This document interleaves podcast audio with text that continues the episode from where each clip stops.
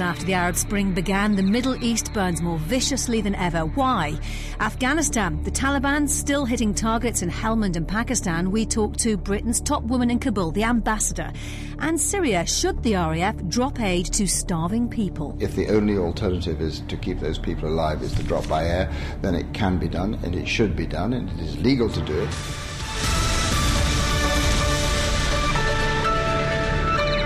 The Taliban is still hitting weak spots in Helmand province. The Afghan army cannot keep control of the whole country, especially if Pakistan keeps supplying the terrorists with weapons. Does this mean that the whole decade of war and Britain's part in it were wasted years? Not so, says Britain's ambassador to Kabul, Karen Pierce. I've been talking to her shortly before she leaves her post to head back to London. I began by asking her, is Helmand a lost cause? Well, the situation shows a lot of hard pressed fighting. The government forces are fighting very courageously, uh, but there are a lot of Taliban forces in that part of Helmand at the moment, uh, and Sangin is under particular pressure. Sangin has long been uh, a place where the Taliban uh, have some support, and this is now coming to be shown in the type of fighting. Um, so, as I say, it remains under pressure. Afghan forces fighting hard, um, but we um, await developments. Yes, you say the Afghan forces are fighting hard. How close is Afghanistan as a whole as being almost impossible to govern? Oh, I don't think there's any question of Afghanistan as a whole being impossible to govern, whether or not towns in Helmand uh, end up falling to the Taliban or, or not. Um, Afghanistan is a state that has managed throughout many decades uh, to withstand enormous swings in fortune. Um, it is not a unitary state in the sense that the central government's writ runs in every little district centre. It's used to be having a very strong degree of decentralisation. Uh, Afghans themselves are very loyal to the concept of Afghanistan, even as they celebrate their own province or their own tribe. Uh, so I don't think there's a question of Afghanistan being impossible to govern at all, uh, or even that difficult to govern. It just has a very particular pattern of governance and where local government is weak and local security is weak, uh, those are the places that the Taliban have managed to come into. And in those kind of places, how important is a Western coalition military presence, especially close air support for the Afghan army, for the foreseeable future? Um, well, I think it depends a little bit on where exactly the Taliban are. Some of the places that the Taliban are occupying, and you hear figures in the press uh, of up to 30% of Afghanistan is occupied by the Taliban. Uh, that's not actually true. Uh, I would say more that 30% of Afghanistan is contested by the Taliban. They only actually hold 2% of district areas. Um, in some of those areas, the Taliban are just present. They're not holding ground that is strategic or economically important or even population centers. Uh, so obviously Western military support uh, is not needed uh, in those areas. Um, where Western military air support and other support has been used is to help the Afghan forces in particular cases, uh, notably where the Taliban are actually inside uh, communities or town centres. Uh, because then it's very difficult uh, for the um, Afghan infantry uh, to clear the area. So in those cases, uh, NATO has authorised the use of close air support. And, and, just finally, Ambassador, as you approach the end of your tenure in Kabul uh, and you reflect on your time, what do you think you've been able to contribute and, and how positive are you feeling about the future of the country? Um, I am very positive about the long term future of Afghanistan. I think the people have enormous resilience uh, which they've shown throughout their history, uh, no matter what fate has sprung on them. Uh, they now have a government that is determined uh, to be on better terms with its neighbours, notably Pakistan, uh, and also with the West. And I think it's important that we remember that Afghanistan is a friend to the West in an area, a region that's often unhelpful and often dangerous. Uh, and I think that's an important point. Um, in terms of what we've done here in the embassy, what I've done, um, we've helped the reconciliation process. We've helped Afghanistan foster good relations with Pakistan. Uh, which I think is important. Um, we've helped them put together jobs and growth plan uh, for the country to stimulate the economy. Uh, in particular, we've brought together the public and private sector uh, to help do that and help get investment going. Uh, and the UK also helped Afghanistan uh, submit and be successful in its application to the World Trade Organization, uh, which again should help it in a regional context uh, as well as a domestic one. And then we have helped enormously uh, with security, with training, uh, with disrupting attacks on Kabul, uh, helping the government learn uh, how to be a professional and a modern government.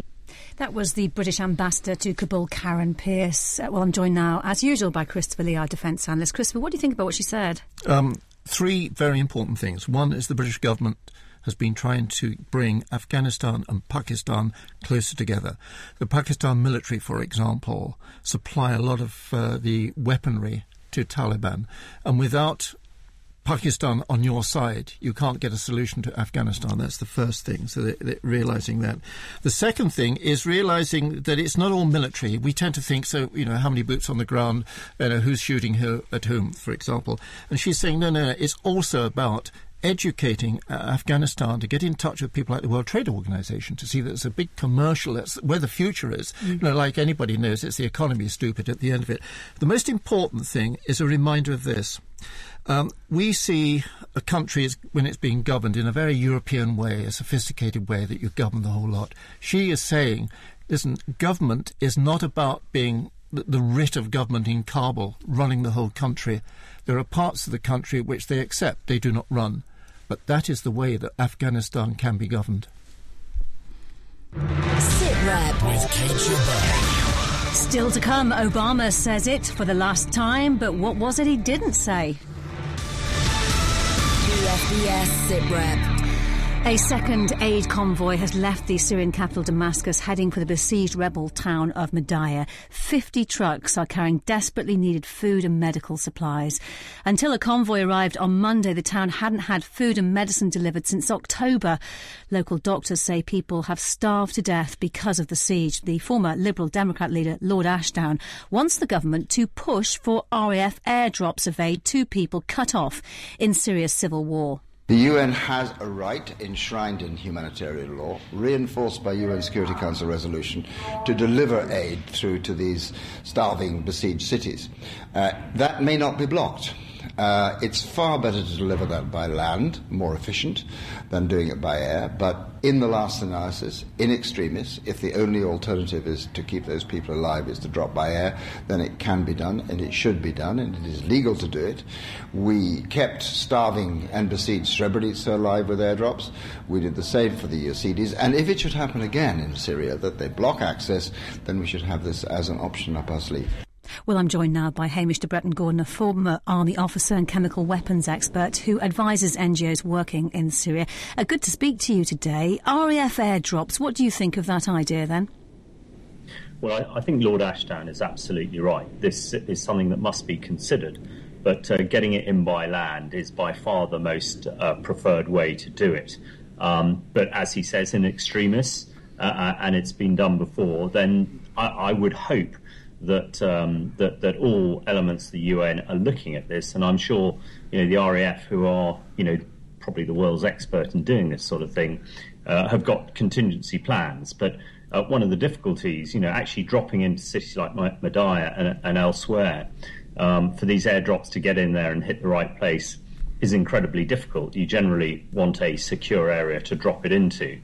Uh, and in some cases, that, that is, is going to be hugely challenging. But certainly, you know, as, as, a last option, it must be looked at because, you know, these medieval practices of siege warfare that we've seen across Syria, you know, in, in 2016 is, is unbelievable, starving people out of these cities. So we must do everything we can uh, to support them and prevent that um, escalating, getting worse than it already is. Just how many places are currently under siege in Syria? Well, as far as I know, from, from, from my sources and, and, and what, what, I've seen, I believe there are about another 18 cities across Syria. Um, it's not only the regime who, who are doing this, uh, rebels as well, uh, and Islamic State um, have been besieging the strategic military airfield and town of Deir ez-Zor um, to the southeast of uh, in the southeast of the country for some time. So um, you know everybody is doing it because I suppose it, it is it is proving effective. But you know this 18 cities and you know tens, if not hundreds of thousands of people at you know at, at peril of uh, starvation.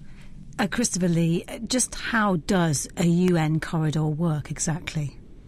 Well, the first thing you've got to do is to guarantee the corridor you start that with negotiations and with all sorts of people involved.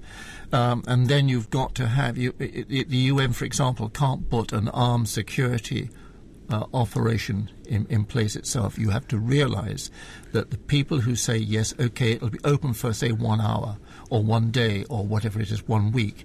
That is all done has to be done by negotiation. And when you consider the disparate organisations involved, from from the Assad government down to rebel groups, and you might get in general a, rebel group uh, permission to sort of say, right, we won't attack that, uh, uh, uh any convoy, but you're only going to get one or step out of line, and the whole the whole thing goes to a ball of chalk.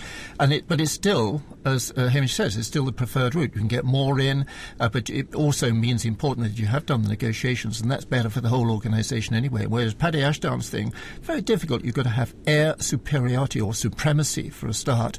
Uh, we've also got to make sure that whatever you drop is not picked up by rebels who'll then take it necessarily at gunpoint, and they'll probably sell some of it if they think fit, but they'll be using it as a weapon Hey, Mr. Bretton Gordon, do, do, you think there really is a will on the ground in Syria to make sure that innocent civilians are getting the supplies they need? Well, that, that, that's a very good question and, and, and multi complicated for, for, the reasons that Christopher's just said. I think, first of all, this, this food aid into Madaya, that, that is a good thing. You know, that in this desperate situation of, of things just seeming to go from bad to worse, this is a positive thing. And will people ex- will people be each taking a little cut along the way as that aid is loud through? Well, you know that that is that is really difficult to judge. The, uh, my, my experiences in northwest Syria, where where OSOM, the uh, international medical charity I support and advise, uh, we have about 32 hospitals get uh, medical supplies and aid to them. It is hugely complex, uh, and as Christopher said, it's all the various groups the other big challenge is, is bandits. Chris, there are a huge amount of bandits. Uh, Hamish, you're just breaking up a little there. Uh, just breaking up a little. If I just put it to, to Christopher, um, it, how, how, would that work on the ground practically? Um, sometimes it doesn't work. That's the first thing to realize how difficult it is. But you've got to talk to perhaps 10, 12, 20, uh, 20 different groups. And the fact that you can talk to them or you are talking to them aids a bigger, uh, aids, a, aids a bigger picture. But you see, look where you're traveling. You're traveling through a war torn, and that's not a cliche, but a war torn uh, uh, environment where you can have half a dozen guys with AK 47s, for example, can hold up a, a, convoy and take not necessarily what they want, but take quite a lot. And it's a dispersed operation. It's not just saying, ah, we identified one town. At the moment, the United Nations thinks there's somewhere in between 420,000 and 450,000 people who desperately need these food supplies. Some of them are in towns that most people in Europe, for example, have never heard of. They're sort of hamlets sometimes, mm. but it's getting to those when you become far more vulnerable. You can, if you go, say, let's say uh, to Madaya, for example, which is not very far away from Damascus, is not very far away from the from the from the Lebanese border. It is far easier to sort that one out than rather than something in the northwest. Hey, hey Mr. Bretton Gordon, you mentioned that you are working in the north of the country. How easy is it for you there? Um, it, it's hugely challenging um, and takes a great deal of, uh, uh of working out as we've seen from the Madaya piece, which has taken you know weeks at least. And it's it's making sure all the factions are, are involved. Uh, and as I mentioned earlier, before I broke up, um, you know the bandits who who get hold of this stuff and sell it for huge prices. I mean, you may be aware that you know rice, um, you know, a ton of rice collects thousands and thousands of dollars. So the bandit thing is is a really huge concern and also we we can only we only use Syrians in Syria. you know, getting getting aid workers in and, and anybody who stands out just makes it even more challenging. But um, you know, we have over the last three years just about managed to to supply our hospitals.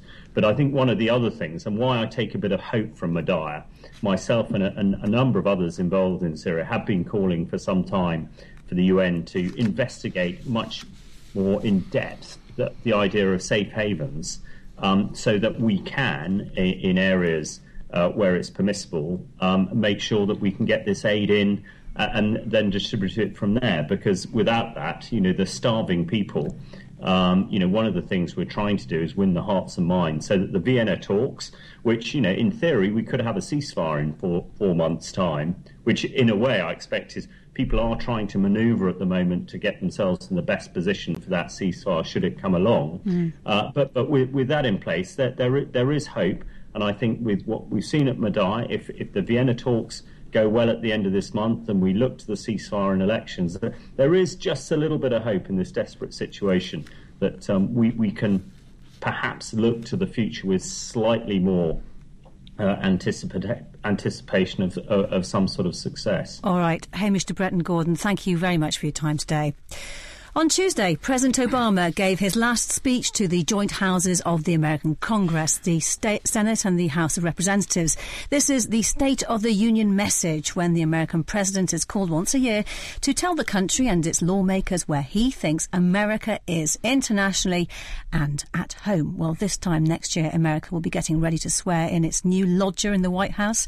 Uh, Christopher Lee, uh, what did he say, or more importantly, what didn't he say?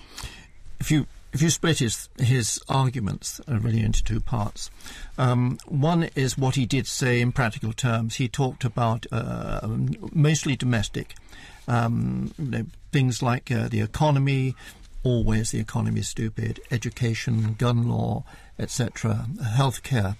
Um, and he's he basically he's saying that seven years he's got another year to go more or less uh, seven years the country is not in a great state but it's holding together it's still the proudest nation in mm. the world and it's still the most powerful nation in the world now you, what he didn't say is that he is the first president since Woodrow Wilson, so we're talking about just after the First World War, uh, to bring America home from the trouble of the world.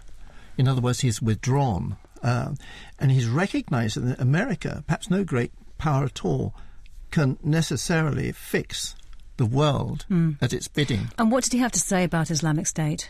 Not very much at all. Mm. You hmm. see, this is the whole point. It was a concentration. Except this is not World War Three. This is not World War Three, and he t- has a different view of what World War Three can do. World War Three is when you fight something on a world, a world stage. If it threatens you, and I give you an example why this is a difficult one to sell to the American people. In a recent survey in America, it was just last week, something like 70% of Americans had never heard of ISIS. Well, five years ago today, the president of Tunisia, Ben Ali, resigned, and so was born the Arab Spring. It began with candlelit vigils and the glow from iPhones sharing the news across social media. But within months, the lights had gone out and the Middle East was on fire in almost every country other than Israel and Oman. Well, joining me now, the veteran broadcaster Robin Lustig, who covered the whole thing as presenter of the BBC's The World Tonight. Uh, good to speak to you today, Robin. Um, five years ago, the Middle East was full of hope for peaceful change from dictatorships. Um, did you believe that at the time, and what happened? I'm not sure I believed it. I hoped I thought there was a chance that something good was going to come out of all this.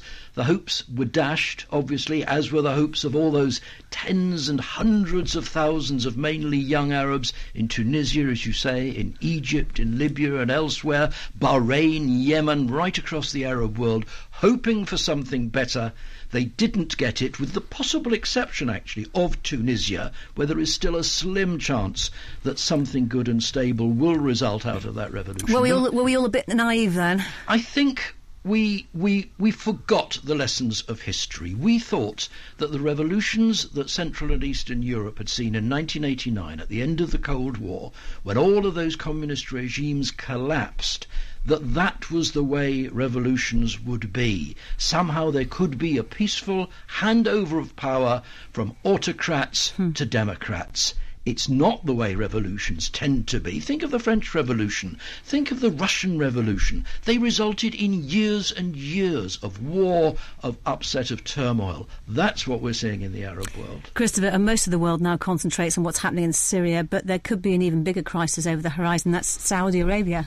Saudi Arabia at the moment is threatened. It's the royal family who ru- who run uh, Saudi Arabia, and their very being is threatened. It's not a could be, might be. It is actually. So we're talking about potential moment. collapse of Saudi Arabia. we are Arabia. talking about an attempt to dislodge the way Saudi Arabia is, is, is run, and that it's not. It's going to take far more than say the royal family.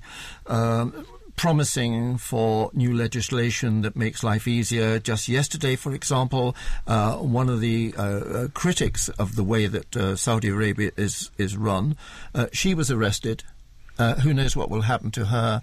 There have been executions of people who are protesters, etc. Now, here we get to the point. If Saudi Arabia starts to slide, um, America cannot let Saudi Arabia, for whatever it thinks of it, fall. America will have to reinforce even greater reinforcements than it's putting at the moment, and it's putting in reinforcement. It will have to put people into Saudi Arabia. This could hmm. turn out to be the beginnings this year of seeing one of the biggest firefights we've ever seen since Vietnam. Robin Lustig, do you think that things in the region, in the Middle East, are going to get worse before they get better? I fear there is a real risk that they will get worse. It's very hard to see them getting better. What I would say, I mean, I agree with Christopher that there is a real, real worry about the future of the Saud royal family in Saudi Arabia. What I would hope is that there are enough policymakers in Washington and in Western Europe to see that there are some reformers in Saudi Arabia, and if they can be encouraged, if they can somehow be enabled to give the Shia in the east of Saudi Arabia a little bit more autonomy, a little bit more freedom, a sense that the country is theirs as well as belonging to the royal family, there is a chance that disaster can be averted. Every every morning uh, in Washington, in the White House, uh, President Obama is handed uh, a, an, i an iPad from each of his senior advisors and members of state, etc. On the foreign policy defense uh, threat uh, lecture iPad is a list one to seven of things that he should think about or ask questions about. Saudi Arabia is the one that has been greyed out, and it's been greyed out now for two weeks. Greyed out. Greyed out, which means somebody is thinking about this, but we don't have a definite answer of how we should react. And that happened a couple of weeks ago. It was greyed out. Now, this tells you not, oh, they're forgetting about it. This tells you that on the morning iPad, it is assumed that people are working on this in a big way, and a bigger way than anything else, including ISIS, including Russia, uh, and they're quite serious about So, it. so Robin Lustig, what do you think will be on that iPad when it's no longer greyed out? well, we, if I knew, I'd be telling President Obama. Uh, but I, I, I would say this. I mean, I think that the, the real problem for Saudi now is that it's a very frightened kingdom. The oil price has collapsed, which means the money is no longer coming in as it was. Its great rival in the region, Iran, is about to have sanctions lifted after the agreement on its nuclear program. It Mm. And the sees- releasing of those uh, those ten US servicemen as well. Well, of it was very interesting. It was an example of how relations between the US and Iran have improved, while relations between the US and Saudi have gone in the opposite direction. I think the rulers of Saudi are very, very scared. And when powerful, wealthy rulers get frightened, the world needs to get worried. Robin Lustig, thank you for your time today. Thank you. More than one in ten British veterans who've seen active service will suffer from some kind of physical or mental health problems in the coming years. That's according to a new report by researchers at the King's College London, commissioned by Help for Heroes. It estimates that more than 66,000 servicemen and women who served during the last 25 years will need medical support. Kaya Lark has been to meet some of those recovering from the scars of war. I couldn't grasp onto anything anymore. And then it's when I had to sit back on the sofa and think about myself. And, and that's when it was just like a tsunami just came over me. And I lay on the sofa for three months. And the family had to see that continuously. Jason Burns had served 26 years in the Royal Marines and reached the rank of Sergeant Major. During a mortar alarm in Lashkar in Afghanistan, he slipped and injured himself in a freak accident. He's now paralysed and in a wheelchair for the rest of his life. And I still, some days, struggle now with it. Not as much, because I also have severe PTSD. Jason isn't alone. A report launched this week entitled Counting the Cost assessed data on armed forces personnel who've served in every conflict from the start of the first Gulf War to the end of the Afghanistan campaign. The report predicts that more than 66,000, that's almost one in 11 of those who saw active service in the last 25 years, may need help for mental and physical injuries in the future. Here's the report's author, Professor Neil Greenberg. What this study hopefully does is to start the debate about what the longer term costs are from health in terms of physical and mental health for the individuals but also for society. So if you send 10,000 troops on deployment, absolutely understandable, but we really need to know what their needs might be in the future so that they can get the right services because just as the military covenant says that they should not be disadvantaged due to them serving their country. Duncan Green broke his back in three places in an IED blast in Helmand. He says the support from comrades during recovery saved his life. It's life saving because if you didn't have those around you, you'd feel so alone. And there was days where I woke up and I was thought, what's the point? I, uh, you know, I, have got no life left. And then I look around and see double, triple amputees who are just getting on with their life. And just take a minute and slap yourself and go, right, they're getting on with it. No reason for you not to. But once medically discharged, the loneliness and mental health problems can surface. Former head of the Army, General Lord Dannatt, says people shouldn't try and hack it alone. In The military, we hack it ourselves by drinking too much. Then your behaviour disintegrates. If you're married, you wind up beating your wife, or you shoplift, or you, and so on, you spiral down to too many of our veterans in prison. We really want to stop that, and we can stop it by early intervention through destigmatising this, people knowing that they need help. It can take decades before people seek that support for their mental health issues, but a new service from Help for Heroes, which complements those available from other military charities, is designed to stop veterans and their families suffering in silence. That was uh, Kaya Lark reporting. Of course, the Armed Forces Covenant is designed to help people from, or prevent them from suffering, give them the support they need, and that's in the news again this week, isn't it, Christopher? Yeah, it's it's in the it's in the news in as much that um, uh, tonight at Downing Street, as a, as a reception. Uh, all the companies that sort of help out armed forces, um, people who were in the armed forces, uh, and there's a reception for for them all. It's but it's a reminder that this so-called covenant does it actually work, and in what form does it work? And in practical terms, sometimes it does. And, and we're trying, been talking to the um, Defence Select Committee to to come back to it mm. and find out what's happening. Um, also around this week, uh, you uh, at the Royal United Services Institute, hanging around the corridors there of that defence think tank. I wasn't hanging around. Getting informed about important things. Tell us a bit more. Went for the coffee. Listen, uh, I tell you what's happening at the moment. There's a big examination of what America and the United Kingdom, what threats they see in 2016. They add up to about 35 threats. 35. 35 threats where we might get the ones involved. we know about, potentially. Yeah, ex- but in places that we don't talk about, for example, the, the Democratic, Democratic Republic of, uh, of, of, Congo, mm-hmm. uh, in B- Burundi, mm-hmm. places like that. And uh, this is on Tuesday, and we were talking about Indonesia, and what have we seen? We've yeah, seen an attacks in Jakarta uh, today. But what is particularly interesting is how to get that information, that analysis, up to the guys that have to take the political decisions. So you can go to a Secretary of State or, def- or, or Defence Secretary or a, or a Foreign Secretary or a Prime Minister, and you start talking about a threat, whether it's cyber, whether it's economic, or whether it's military, and the eyes glaze over. Mm. They can't take it on board until they have to. Interesting to say that um, the Arab Spring five years ago started, and that that thought about the hope and the fact that it was going to be positive. Yeah, uh, my feeling at the time about it was that the young people, the educated 25, 30 year olds who wanted something else, what they wanted was their own identity as Kuwaitis, as Egyptians, as Tunisians. And that is what they still haven't got, and that's what they still want. And that's the important bit. And that's it for today. My thanks to Christopher and all of our guests. Don't forget, you can download this programme as a podcast. You can follow us on Twitter at BFBS SitRep. Until this time next week, thanks for listening. Bye bye from me, Kate Chabot.